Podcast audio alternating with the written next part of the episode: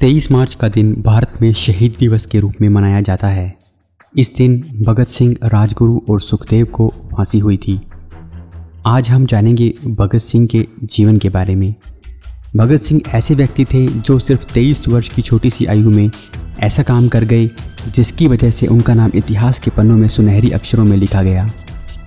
23 मार्च 1931 को छोटी सी उम्र के इस नौजवान ने अपने दो साथियों, राजगुरु और सुखदेव के साथ फांसी को चूम लिया। आज़ादी की लड़ाई में आहुति देने वाले क्रांतिकारियों में भगत सिंह, राजगुरु सुखदेव और बटुकेश्वर दत्त जैसे बहुत से दूसरे वीरों का भी योगदान है।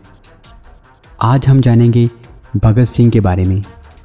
भगत सिंह का जन्म 28 सितंबर 1907 को पंजाब के लयालपुर ज़िले के बावली गाँव में हुआ था, जो कि अब पाकिस्तान में है।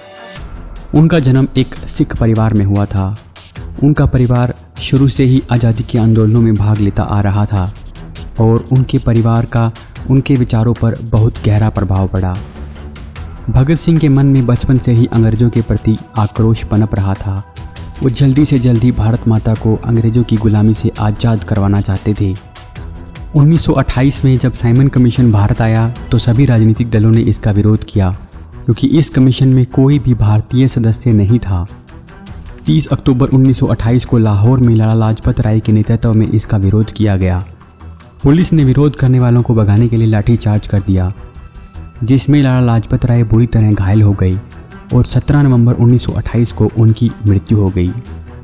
भगत सिंह ने अपने साथियों राजगुरु सुखदेव और चंद्रशेखर आज़ाद के साथ मिलकर लाला लाजपत राय पर लाठियाँ चलाने वाले अंग्रेज़ अफसर स्कॉट को मारने की योजना बनाई।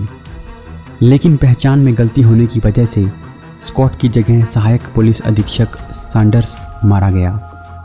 भगत सिंह फ्रांसीसी कट्टरवादी अगस्टे वैलियंट से बहुत प्रभावित हुए थे, जिसने पेरिस के चैम्बर ऑफ़ डिप्यूटीज पर बम फेंका था। उससे प्रभावित होकर भगत सिंह ने असेंबली में बम फेंकने की योजना बनाई। इस बम को फेंकने के पीछे भगत सिंह का मकसद किसी को घायल करना नहीं था, बल्कि देश में क्रांति की लहर को फैलाना था। 8 अप्रैल उन्नीस सौ उनतीस को भगत सिंह और बटुकेश्वर दत्त ने जब असेंबली चल रही थी, तब उस असेंबली में दो बम फेंके। इन बमों को इस तरह फेंका गया कि किसी की मृत्यु ना हो, लेकिन फिर भी इसमें कुछ लोग घायल हो गए।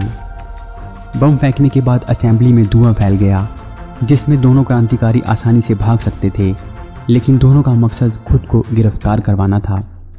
इसलिए दोनों इनकलाब जिंदाबाद के नारे लगाते रहे और खुद को गिरफ़्तार करवा लिया।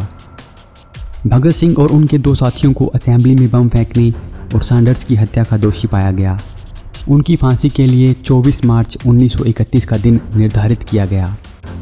उनकी फांसी की निगरानी के लिए कोई भी मजिस्ट्रेट तैयार नहीं था, जिसके बाद जज को खुद ही फांसी की निगरानी करनी पड़ी। लोगों में आक्रोश न फैले और विरोध न बढ़े, इससे बचने के लिए उन्हें 11 घंटे पहले 23 मार्च 1931 को उनके दो साथियों के साथ फांसी दे दी गई। जेल अधिकारियों ने जेल के पीछे की दीवार को तोड़कर एक गाँव में ले जाकर उनका अंतिम संस्कार किया और उनकी अस्थियाँ सतलुज नदी में बहा दी। फांसी के वक्त भी तीनों के चेहरे पर एक अलग मुस्कान थी। वो जानते थे कि देश की आज़ादी के लिए उनका बलिदान कभी भी व्यर्थ नहीं जाएगा। भगत सिंह राजगुरु और सुखदेव की शहीदी देश की आज़ादी के लिए मील का पत्थर साबित हुई।